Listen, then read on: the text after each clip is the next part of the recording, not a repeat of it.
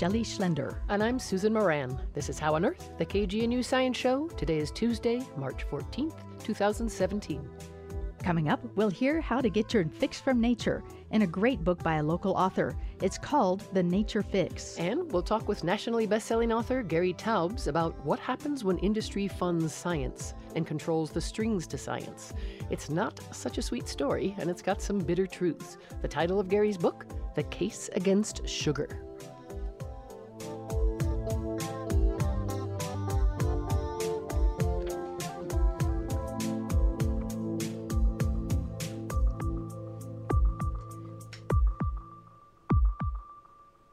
Welcome to How on Earth. I'm Susan Moran.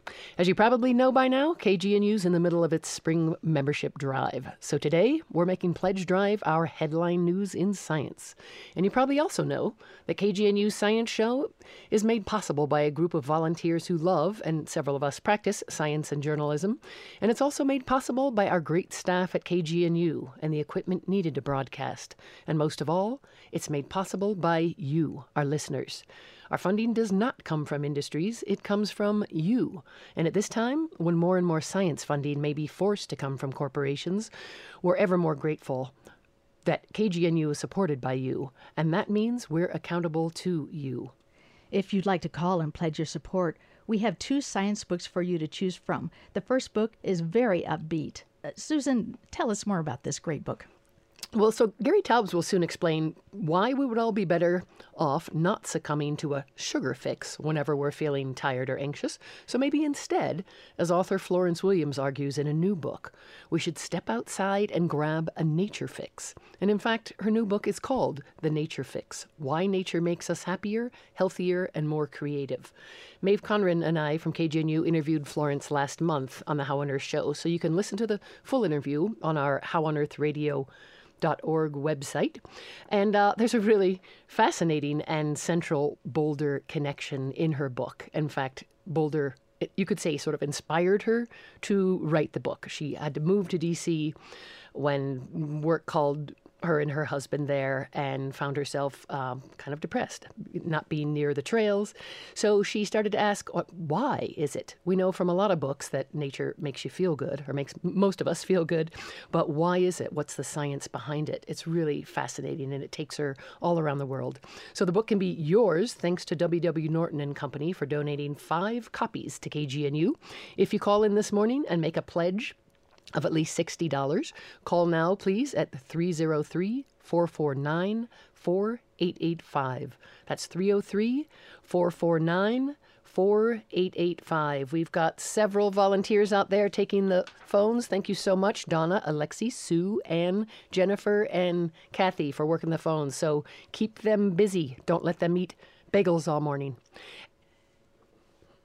And our funding does not come from industries, as you say. As we have said, it comes from you. So thank you so much for pledging your support this morning. So let's listen to a snippet from that conversation with journalist author Florence Williams. Well, I've actually learned to in, embrace a sort of very broad definition of nature um, because I have learned that even small, very small, even sort of micro bursts or micro doses of nature can be beneficial to us. Although I think the benefits, you know, exist sort of along a dose curve. You know, so the more nature, the better. Um, but I really I like Oscar Wilde's definition, which I ran across, um, which is just this very sort of um, you know generous definition, and it's uh, a place where birds fly around uncooked. and I think that really speaks to our kind of you know affinity for for especially birds and wildlife. Um, and, and I actually have a whole chapter on birdsong and what that means for us. So it doesn't take a lot of nature to give us a small boost. So I guess bottom line, and you have many different studies. What's the minimum amount? that does us some good. I mean, we're all busy people, and granted, like you said, Oscar Wilde's definition is what where birds fly around uncooked. A lot of people are living in poverty and in inner cities or elsewhere, but really, for them, probably nature is such a luxury. But what what's the minimum amount that well, does us neurologically, physiologically some good? Boy, that's a it's a really hard question. I think almost what you're asking is is sort of a, a medicine question. You know, it's like, is there a, a minimum daily required dose?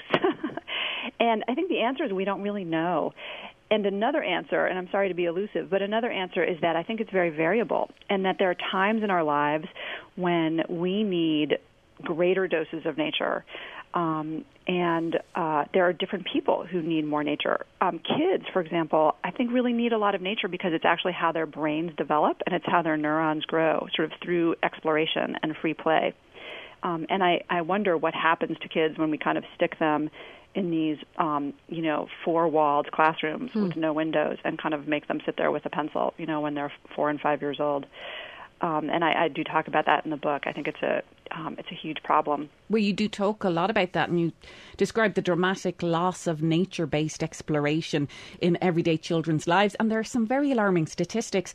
American and British children, you say, today spend half as much time outdoors as their parents did, and in fact, they're spending seven hours a day on screens, and that doesn't even include the time they're at school. That's right. Uh, another statistic I ran across is that only 10% of teens go outside every day. Um, and you know, if you're a parent of a teen, you can probably relate to that. Um, it seems like technology has kind of stolen their brains.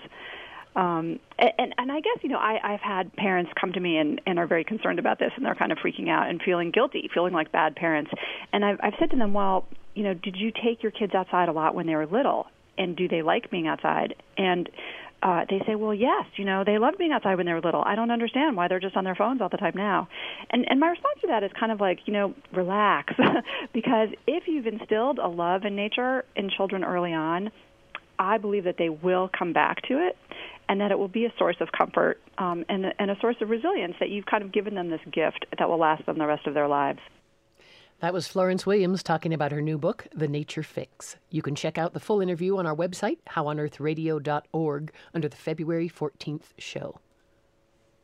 Well, that was Susan Moran, and she's been talking about how the Nature Fix can help. And we want to remind you to think of what KGNU means to you, how listening to so many educational, inspiring shows, including How on Earth, is a healthy fix. In fact, it's more like a nature fix. And how How on Earth can give you a science fix, whether in the form of interviews with journalist writers like Florence Williams or Gary Taubes, or climate scientists, conservation biologists, water policy, wonks or high school students who have won awards for their STEM projects. This is a time when science, evidence, facts are all under threat. It feels all the more critical right now that we have a community radio station like KGNU and science shows like How on Earth bringing you the latest in science, both discovery and policies and politics. It's time to stand up for science. It's time to show how you have been standing up for KGNU or how you'd like to stand up and lend your support for the first time. Whether it's $5 or 500 or $5,000, pledge now and stand up for science and support one of the few science shows in the United States. And if you'd like a copy of the Nature Fix as your gift, call 303 449 4885 or pledge online at kgnu.org. And since it only takes a minute to make a pledge, we'd like to make that minute even more appealing by taking a minute break from talking and share with you an audio gift of having a nature fix. Here's music, and it's about nature.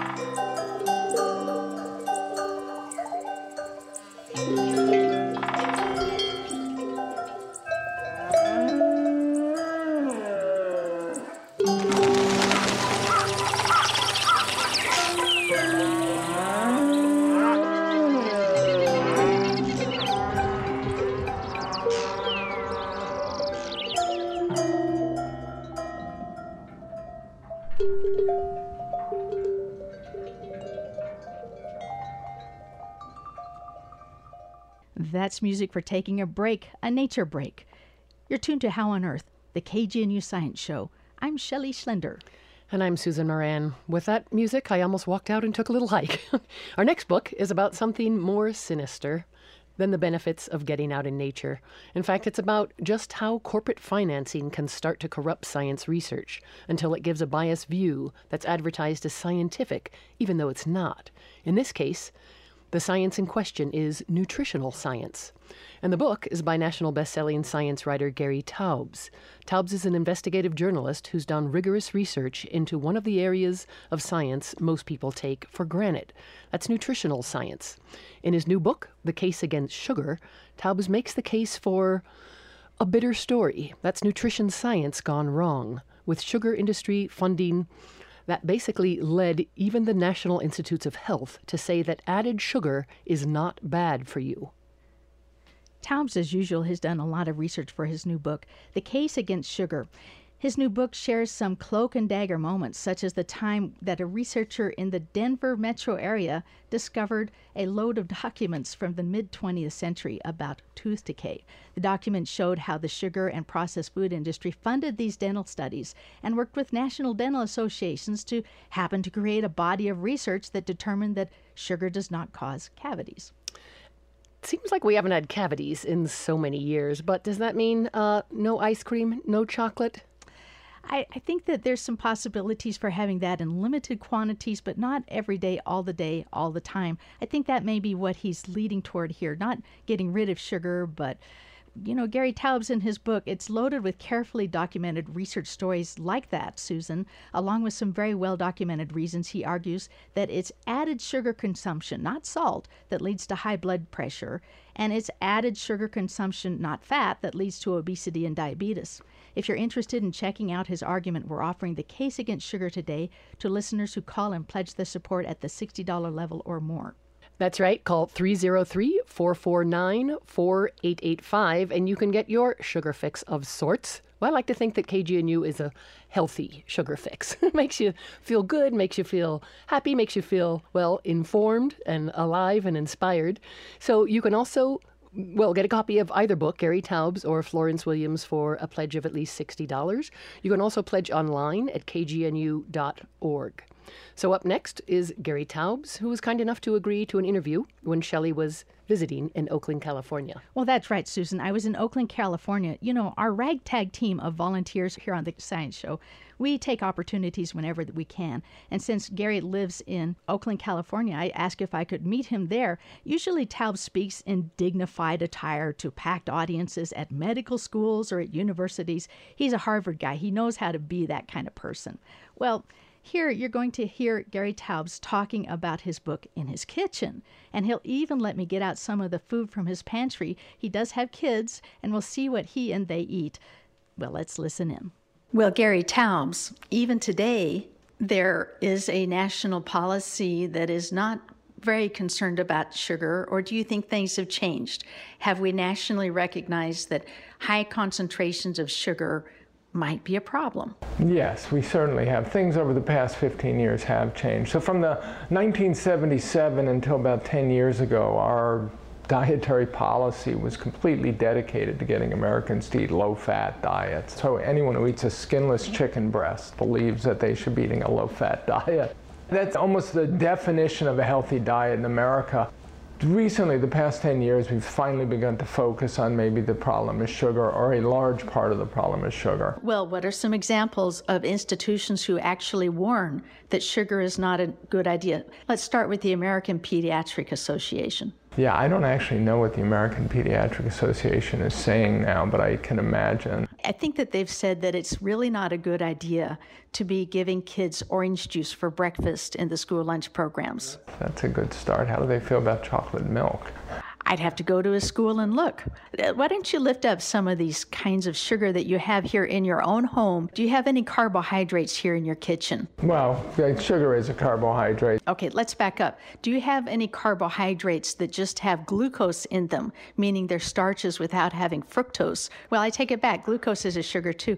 Oh gosh, this is complicated. Yeah, and so when we talk about sugars, uh, and it is complicated. So, for instance, when your doctor talks about your blood sugar being high, he's talking about glucose, which is the primary sugar in your blood. When you eat uh, potato or you eat bread or you eat the rice Chex in my pantry, that's going to digest in your gut and be absorbed as glucose, and your blood sugar is going to go up. When we talk about sugars, Let me go get the rice Chex. Where are they? well, they're in a um, bin. You can get the Cheerios. We can use Cheerios as an example. Nuts. nuts? Just Those are Cheerios, Rice Chex, Life cereal.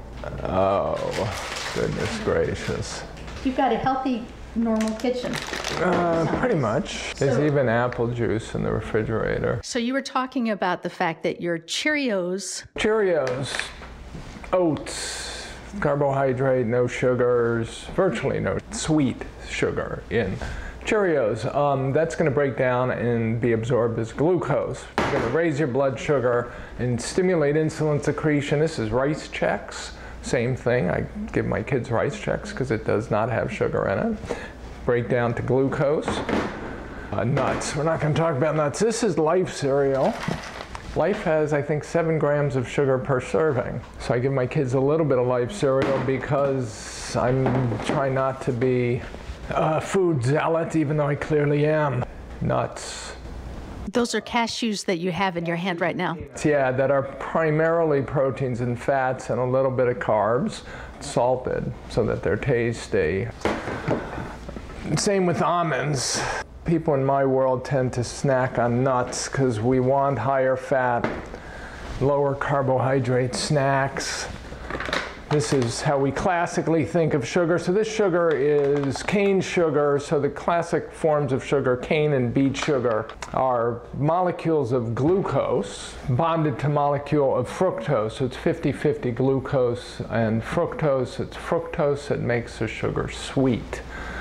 And so it's often known as fruit sugar because it's found in fruit like tangerines or raisins or in greater quantity even in bananas and in lesser quantity not surprisingly in lemons. The reason when I talk about sugars being harmful, the idea behind this book, and again I'm talking mostly added sugars, whether they're white or brown, is that fructose molecule is troublesome. That fructose molecule happens to be metabolized in your liver. So the glucose goes into your bloodstream and is metabolized in every cell in your body effectively. The fructose is metabolized primarily in your liver, and the argument would be we didn't evolve to metabolize the amount of fructose that we have to deal with every day in modern Western diets. Now, Gary Taubes, lift up those bananas again. There are plenty of cultures that have eaten bananas for a long time. Lift up that red pepper. That has fructose in it. A little bit of fructose in it. lift up that red onion right there.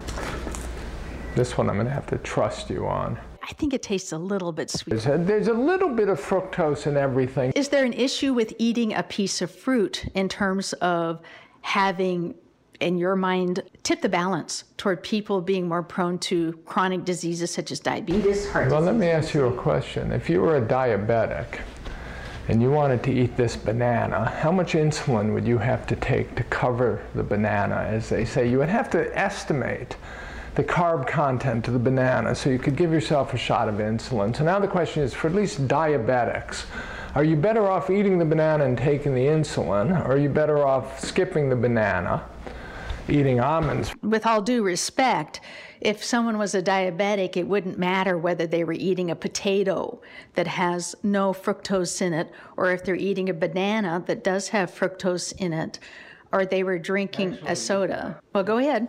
You could argue that the banana would be healthier because the fructose does not require insulin secretion. There you go again, because there's so much that indicates that fructose, as in bananas, or actually more seriously in pure cane sugar, stimulates the body in a way that messes up metabolism so that there's more insulin resistance, which raises insulin levels. So what I'm giving you is a complication. Let me simplify it even further. What we're trying to explain are obesity and diabetes epidemics worldwide. So these epidemics occur whenever a population transitions from their traditional diet, whatever it is, could be a Southeast Asian diet where they eat a lot of rice, or a South Pacific uh, island diet where they're eating a lot of coconut and fish and breadfruit and pork, or uh, Inuit diet where they're eating a lot of caribou and seal meat, or any diet anywhere in the world. I just read an article today about Siberian reindeer herders are getting obese because they're beginning to eat a Western diet. And then uh, first you see the obesity, then you see the diabetes, and the question is what is it in that Western diet or lifestyle, it could be sedentary behavior, that triggers these epidemics? Okay? And they're terrible epidemics. So you see numbers increasing like in the us in the 1840s diabetes was a vanishingly rare disease that a doctor might see once in his lifetime 2017, 1 in 11 Americans are diabetic. And there are Native American populations. In the 1930s, physicians did surveys and found no cases of diabetes. And in 1960s, in some cases, the same physicians were seeing diabetic levels of blood sugar in 1 in 4 adults. So the question is, what's triggering these epidemics? That's the very first question. That's a very different question than how should people eat to be healthy or how should even diabetics eat to be healthy or obesity. What we want to do when you want to prevent an epidemic, the first thing you have to do is identify what the cause is. You know, if we have an epidemic of uh, Uh, anything. Uh, let me see. Let's say Zika virus. Well, I was trying to think of what the what the observation was was an increase in babies being born with microencephalopathy, and you have to identify that this is being caused by this virus that's being ca- carried by the vector, which is the mosquito. And by identifying the vector, the mosquito, and the virus, the, the, the Zika virus, we can begin to prevent the epidemic. And that's the fundamental thing you always want to do. And so in this case, we want to identify, we know what the vector is. That's the Western diet and lifestyle. The question is, what is the agent that the vector is transmitting? And the argument is that the prime suspect should clearly be sugar because a, it's always at the scene of the crime. So you never find an epidemic of obesity and diabetes in a population that doesn't recently transitioned to a high sugar diet, whatever that means. And what you mean by a high sugar diet is one where the sugars are more concentrated than they are in nature. We could call them an added sugar diet, where you're taking refined sugar, cane or beet sugar, or since the 1970s, high fructose corn syrup, and consuming those in large quantities over and above whatever fruit or tubers or green vegetables you might have consumed naturally, or even honey that the population might have consumed naturally, but they would have been consumed seasonally, not all year round. It would have been consumed in, in effect, much lower doses and spread out over a much longer period. Lower doses that take much longer to digest. That was Gary Taubes speaking about his new book, The Case Against Sugar. And Susan, if that seemed like a little too dense and geeky sometimes, I am sorry. It is a geeky topic, actually, very dense. But that's the reason why you might want to get this book, is because it is a study to look at this stuff and it's fascinating. If you'd like to get the book, The Case Against Sugar, Gary Taubes' new book, we're offering it as a Pledge Drive premium to people who call and pledge their support. I do need this book. Sweet tooth that I have. And we've had several calls this morning who also uh, want this book and want KGNU. I want to first thank Susan for pledging her support during the Amy Goodman program. And then thank you so much, Margaret from Gunbarrel, for becoming a new solar member. That's a sustainer of local radio. She says, KGNU, keep shining into the darkness. And thank you to Steve from Trinidad for renewing your support. He says, definitely like Democracy Now!, Amy Goodman, and Jim Hightower. He likes them all. And thank you to VJ from Boulder for becoming a new solar member of KGNU. VJ says, KGNU is my lifeline to reality. Thank you, VJ, for your support. And thanks to all of you who have called and pledged your support online. We want to hear from you too. Media is under attack. We need your help to protect community media. Now more than ever, we need your support. So please call 303 449 4885 or go to kgnu.org to make your donation. Thank you. And I want to also thank Community Cycle in Boulder. We've got several volunteers this morning who've been working the phones. Among them, well, we've got Donna, Alexi, Sue, and Jennifer, Kathy. Some of them are from Community Cycles, and they sure know the value of a nature fix and how important nature and uh, bicycles, for that matter, are to Boulder, to the whole broader Front Range community. Thank you. Thank you to all of you who are volunteering to help us have our pledge drive and also to all of you who are calling to pledge your support. I'm Shelley Schlender and I can't help it, Susan. I want to play one more little bit of music as we talk. Let me get this one going. This is also music by David Lang, who did the Nature Fix music. This I is more it. ominous music, and it's because I think that right now we are in a somewhat ominous time when it comes to the truth prevailing. And what I hope is that our listeners can be optimistic, even though it's a challenging time right now when it comes to science and truth. It is a time where the belief that truth can prevail can be a strong, stern force in the world, a strong, stern force. And that is behind writers like Gary Taubes doing books like The Case Against Sugar. If you believe in strong, stern looks at the truth and facts, call us here at 303 449 4885 and pledge your support. That's right. Thank you so much. May truth prevail. There's really no such thing as alternate facts. So uh, we want to thank you. And again, call 303 449 4885. You can call throughout the morning. Hopefully, there will be uh, a book or two left for you from Gary Taubes or Florence Williams. And thank you again for joining us. We have just a minute before we go to one of the most popular things that happen in the week, and that's Alan Watts. And Susan, our friend and colleague, Joel Parker, has often said that he loves the fact that it's science that comes just before Alan Watts because the two do seem to be linked in many ways that that inquiring mind of science and the idea that the truth prevails sometimes comes from the meditation and the joy of looking at spirituality and the thoughts that go into thinking in a broader sense that one way to be unstuck in the world is to have a long view and both science and Alan Watts can help people take that longer view which is what we need sometimes to think how do we get say to the next 10,000 years? We may not survive the next 10 months. There's plenty of people who think that. But how do we survive to the next 10,000 years? That may come from things like Alan Watts. And I love that, that there is this connection between science and spirituality, as Einstein and so many others have said. It, it, it is the mystery. And so it is this boundary in between science and mystery that is so brought to us by Alan Watts and has been for decades. And it's one of our favorite shows. It is. It's one of our favorite shows, even us geeky science types. And the mystery right now is are you feeling like you might call and pledge? 303 449 4885.